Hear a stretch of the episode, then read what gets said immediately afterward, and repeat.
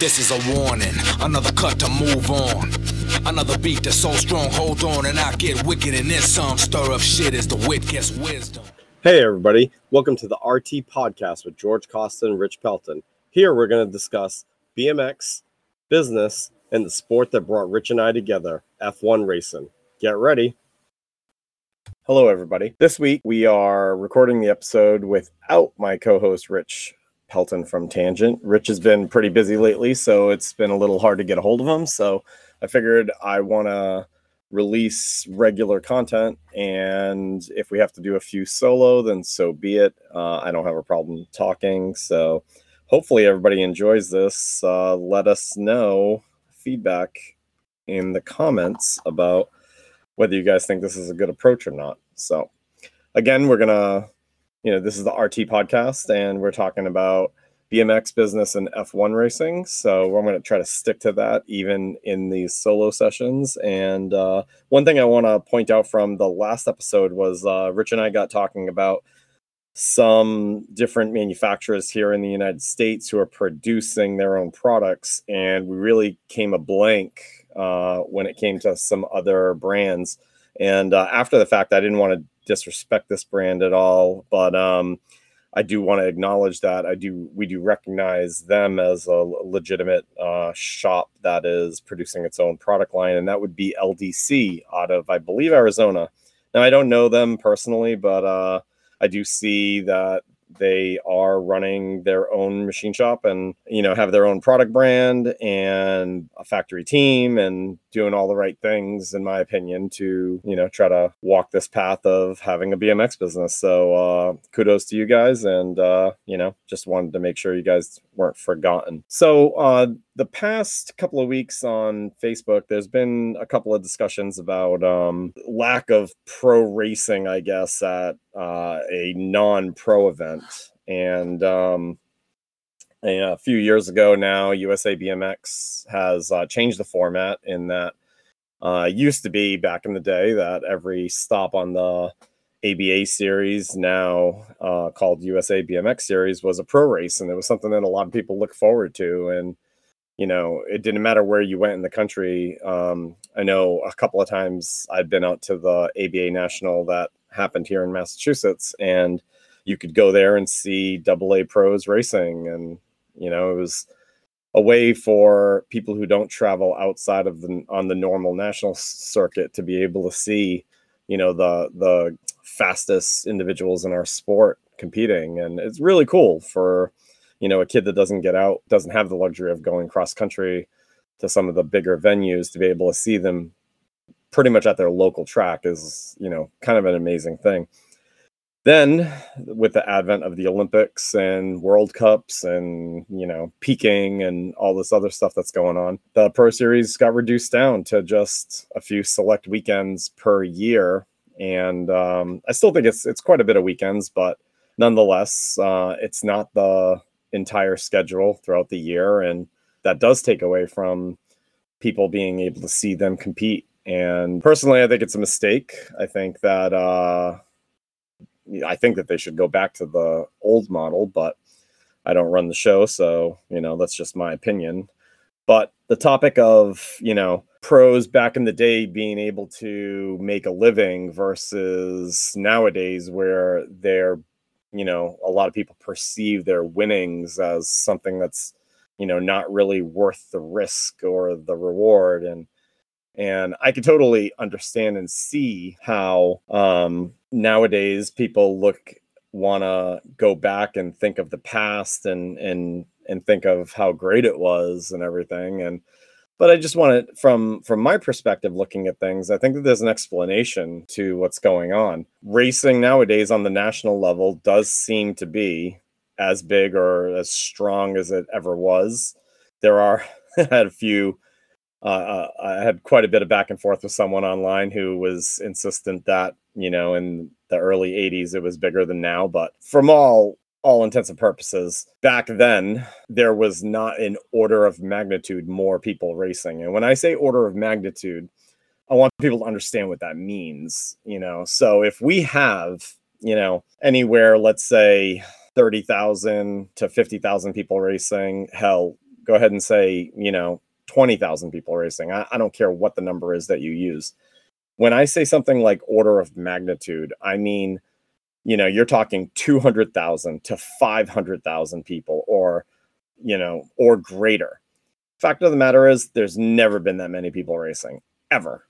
Uh, that sort of order of magnitude has never existed in the United States or worldwide. And that's just a simple fact. So, why is it then back in the day, as uh, Dr. J. Rich loves to say. Why is it back in the day that you had a lot of individuals who were able to make a living at this sport? and you know live pretty good life and they they probably would tell you now that it, they were lucky to be kind of born and and and kind of come up in that era but i have some thoughts on you know why something like that possibly existed versus nowadays. So race population aside whether the, the 80s was bigger or modern day is bigger i think everyone can agree that there wasn't an order of magnitude change in the amount of people physically racing in the sport so it has to be something else. These these companies that existed back then who were paying very good salaries and wages to these racers to exist, the money had to be coming from somewhere. They had to be they had to justify that expenditure. Or they that those expenditures led to the demise of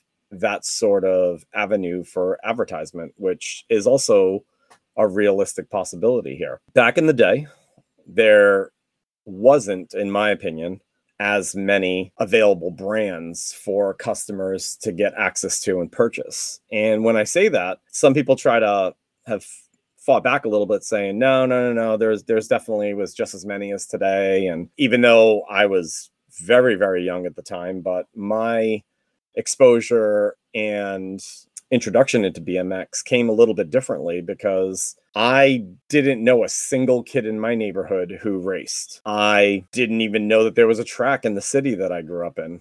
And you know, that's it's kind of hilarious, but there was a B I I was born and raised in a city in Massachusetts here called Fall River, Massachusetts. They had a BMX track in the early to like mid 80s and I never knew something like that actually existed, which is kind of crazy. So my exposure came from buying BMX Plus at the local newspaper store, magazine store, which is kind of, you know, something again you don't see nowadays.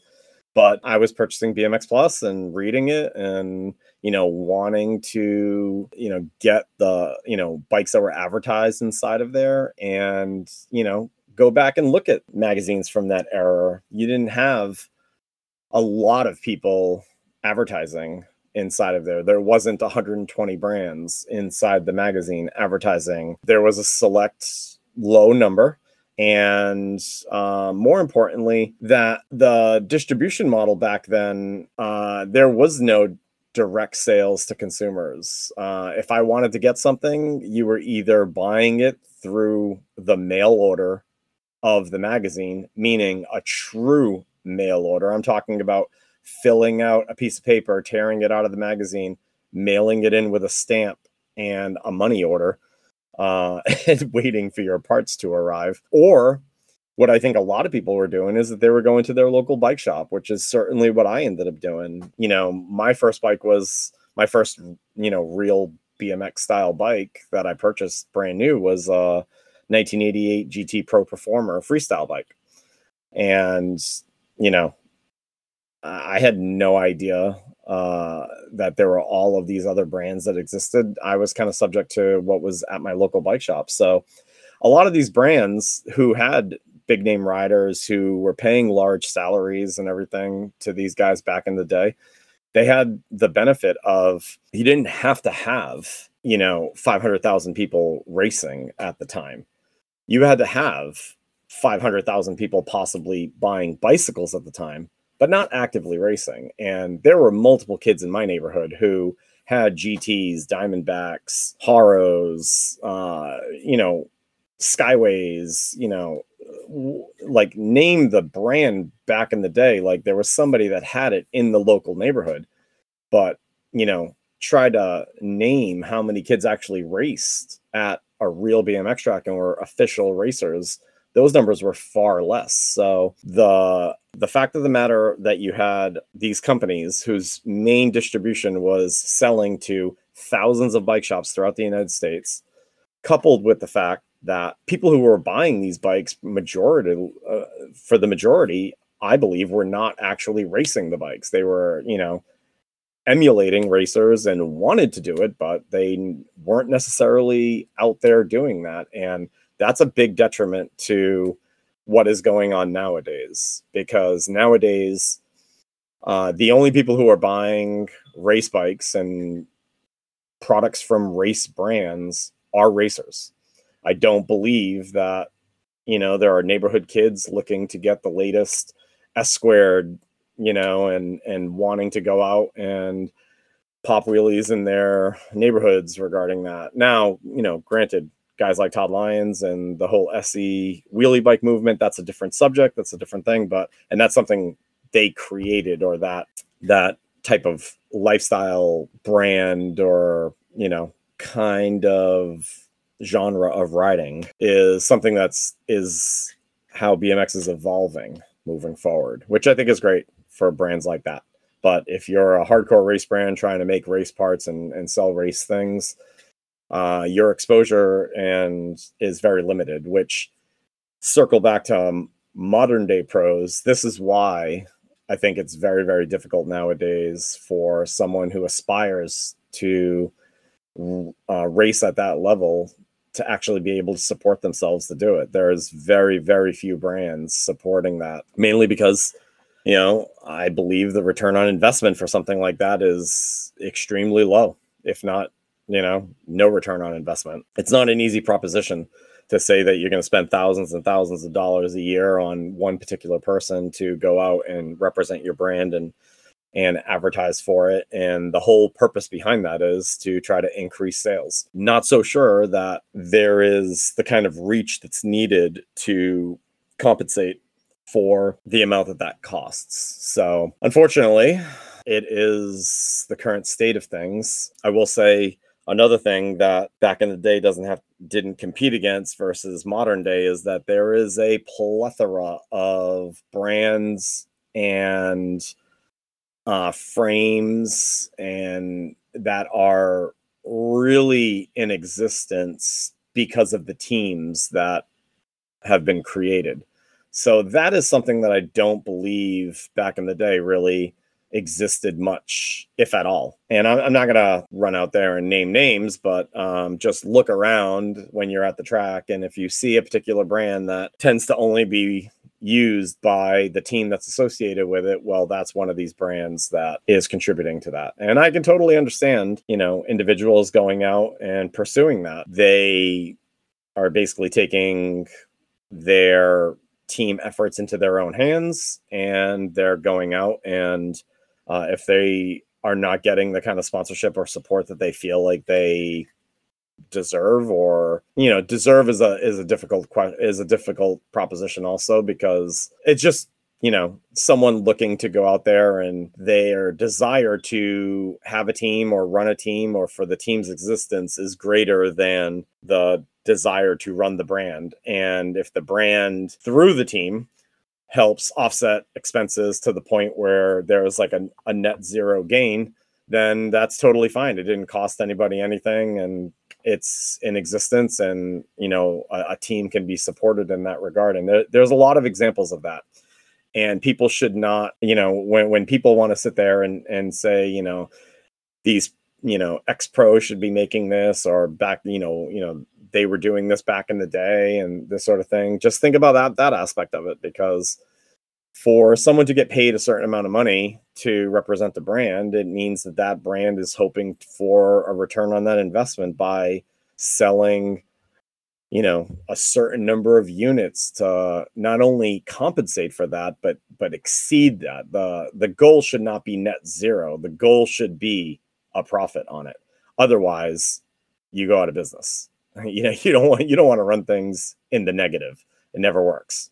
so, but when nowadays the proliferation of these uh, product based teams, there's a lot of that in the sport right now. And not to say that you know that should go away that this you know this is america and people can do absolutely whatever they want to that's the great thing about the place that we live but it is something that explains the current state that we're in so you know just a couple of couple of random thoughts that ran through on these conversations that were happening over the last week online just wanted to put my perspective out there on what I think is going on.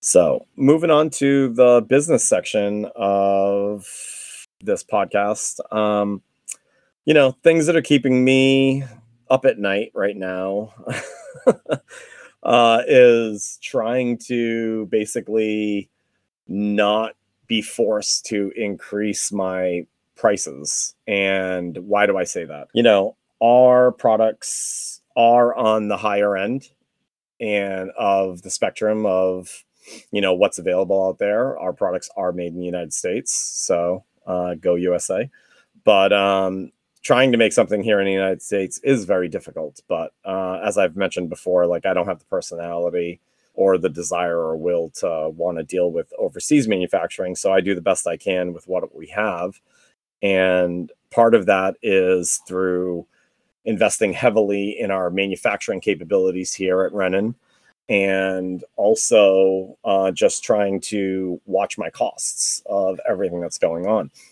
And over the last few months, what I've been noticing is every time I go place a new order for material, I will say like probably 98%, maybe even 99% of the materials we purchase here is aluminum, uh, 7075 uh, T6 exclusively.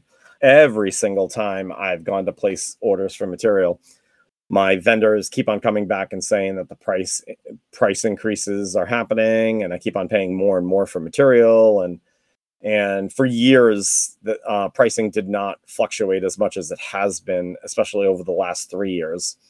And uh, it's a shame because I'm kind of forced to some extent to increase prices. Um, last i believe it was like two years ago was my first price increase i ever had uh, on the brand where we took um for like for instance a four bolt chain ring we were selling at $40 retail and we had to move that price up to 45 and at the start of this year because of price increases that happened in the fall we increased those prices by $5 once again from uh, 45 to $50. And, you know, I'm faced with the proposition again, you know, do we have to look at doing this again? And I really don't want to. So trying to do whatever I can to possibly uh, fix this issue through controlling our costs or looking at large bulk purchases of material.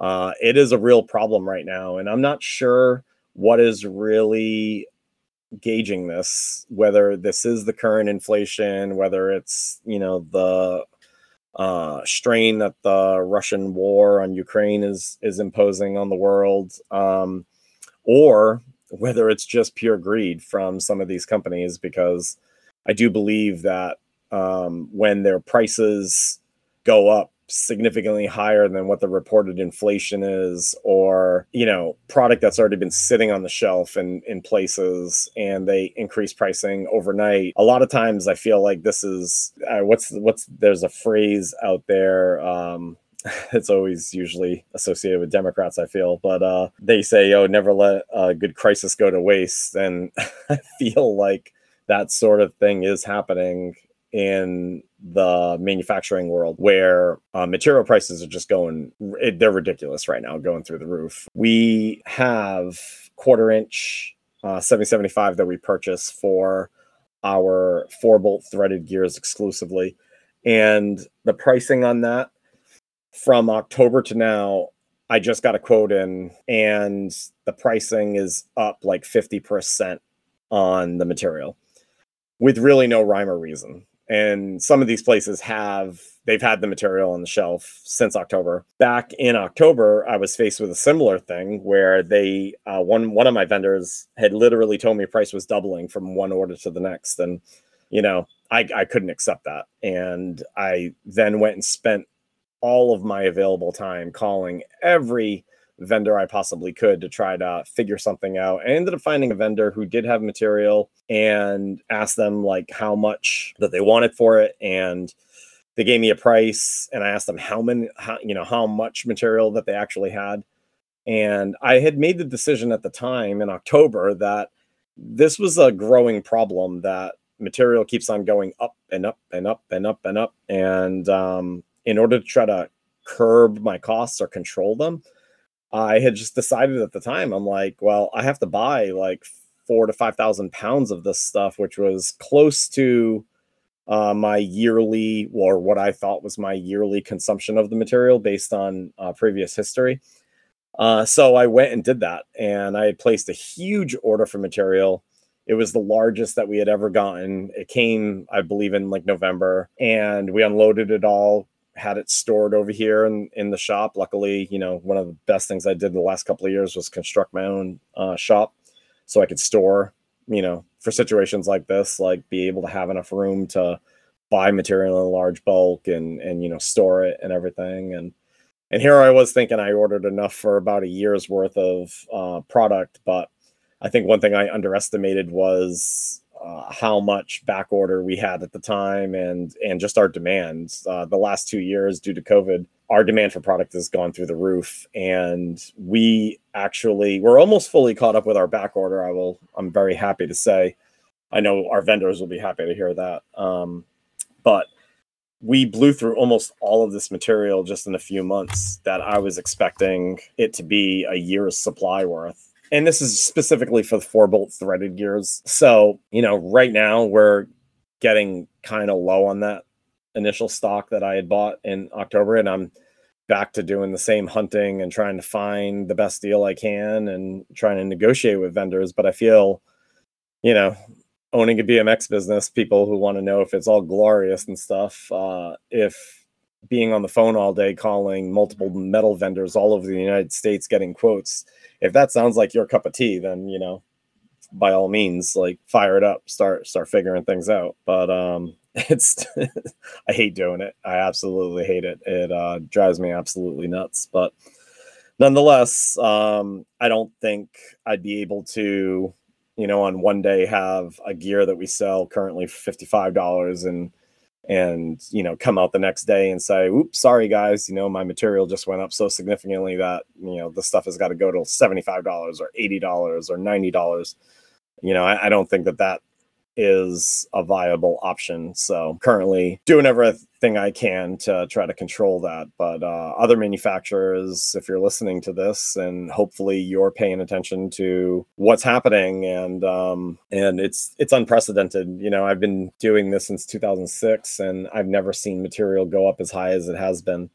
And uh, it's a little concerning. It's the only thing that is out of my hands in this business is you know our supply of material if if our material supply dries up then you know the business dries up and that's no good so you know my days last couple of weeks have been spent aggressively hunting for deals and trying to find as much aluminum as I can and and sometimes buying very very large quantities of it. Uh recently got very very lucky and found a shop uh, that was actually in New Jersey who uh, had a lot of material that they did not want and they sold it extremely cheap. This is all material that we're going to be using for our hive cranks. And uh, we purchased uh, about 3,700 pounds of material recently. So that should be enough material for quite some time. Uh, then again, uh, if you have listened this long, you'll know that I've already mentioned my forecasting abilities uh, are horrible. So uh, who knows? we'll see how long this latest batch of stuff lasts. But um, luckily, in regards to that sort of product, um, we're probably going to be able to control our pricing and keep things in line for you know quite some time. Uh, we also are looking at really sitting down and optimizing our manufacturing processes on uh, all aspects of the business here. We have a lot of dedicated special machinery for doing just one particular thing. Uh, for instance, there's uh, two to three. C- there's actually four CNC mills here that are dedicated to uh, production of BMX gears, and uh, we have one machine, you know, about fifty percent of its time dedicated just to engraving the gears, which is kind of wild to say. When I started this business uh, back in uh, 2005 2006 timeframe as far as you know selling and manufacturing gears we had one machine and we did everything on that one machine um, which is kind of wild to think about.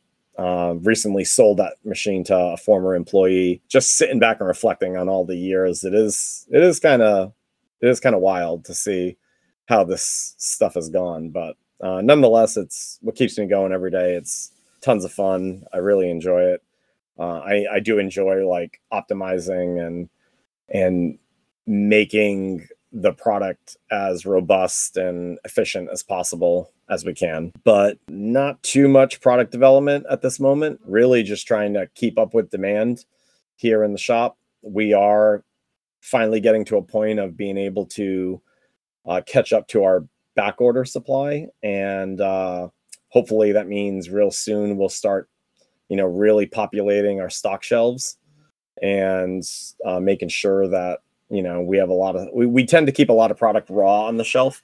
And when customers place an order we because any gear that we have uh, or any crank that we have can be one of four colors. So we usually pull product at that point in time to submit to weekly anodized runs. So we tend to tell customers that it's, you know, a 10 to 14 day turnaround time. It really depends on when they actually place their orders because we tend to go to anodize on like Monday afternoons or Tuesday mornings. And if the order gets placed sometime before then, let's say it gets placed on like a weekend, we'll try to get it all uh, pulled and cut on Monday and make sure that it makes that anodized batch. But sometimes when it doesn't, uh, and it's a little after, like let's say somebody places an order Tuesday morning and we missed, then that's when that particular order uh, may uh, go out closer to something like two weeks because it doesn't make the next batch at anodize until the, the, the next week. So just a, a little bit of background and explaining, you know, how things kind of function and work here. And then we have, you know, all of our great vendors all over the United States. Uh, they all have orders with us currently, and we try to service them, you know, as fairly as possible in the order that we receive them. But it has been a struggle. I'm not going to lie. Uh, some of these orders were massive, and we're finally starting to, you know, we're, we're, down to probably just a, you know, maybe two to 300 left to fulfill for uh, are vendors all over the country and worldwide. Um, so that is the you know the BMX portion of of what we got going on here, and uh, in the spirit of the podcast, this next part with the F1 segment uh, it's going to be a little difficult without having someone like Rich to you know talk about the you know past races or anything that we've watched or what we're excited about. But I thought that maybe I could, uh, you know, we've had, there's been two races that have occurred, and there's been Bahrain and there's been Saudi Arabia in F1. And for the last eight years, Mercedes has fully dominated the, the, the series. And this year, they are not. They are doing pretty horribly in as far as their expected performance, I would say and two teams uh, well one team has emerged that is kind of back to their history like the standing that they that they look to be at and that's ferrari. And the other team that i think everyone expected them to be at this level uh, performing well was red bull. And uh, what are the reasons behind this possibly? So for those who don't know f1 has a huge list of rules and regulations that the teams have to adhere to and in this coming year, they had decided to fully revamp the rules and regulations on teams to allow for more competitive racing, to allow for closer racing. They want it to be exciting and just to shake things up because when you get a team that got so dialed in like Mercedes did, if they continue to dominate for all the years coming, then people will eventually lose interest in the sport and not follow it anymore. So I think it is a good thing that they do shake things up. It also gets the design teams uh, all rattled and you know they have to start from scratch and do some stuff but uh, the biggest changes which is what something i wanted to talk about and explain was f1 had banned i believe in the 80s a concept an aerodynamic principle called ground effect and what this did was essentially uh, if you don't know f1 racing is heavily heavily influenced by the aerodynamics of the car. These cars generate so much downforce that if they were able to race a track that the vehicle could essentially rotate and kind of drive upside down on some kind of magical upside down race course they would stick to the ceiling uh, they generate so they, they generate downforce well above the weight of the vehicle so, which means that these cars are literally flying, but they're flying to push themselves down onto the racetrack. And they do that through the front wing and the rear wings. And it's kind of obvious in that regard. But one that's not so obvious is how they utilize the body. And in the 80s, uh, a, some clever aerodynamicists had figured out that you could get this effect called ground effect, which is when the design and shape of the body of the vehicle is such that it allows the car to basically come very very very close to the surface of the the F1 racetrack. And that in turn changes the airflow underneath the vehicle and it increases the pressure on the top side of the vehicle while producing this lower pressure below the vehicle. And when that occurs, they get tremendous amounts of downforce. And it's kind of nice because it's kind of centralized on the body where they can make things very rigid and strong and and and do all this sort of thing. But it ended up being so good in the 80s that some teams just took off with the title and they immediately kind of put the halt to that.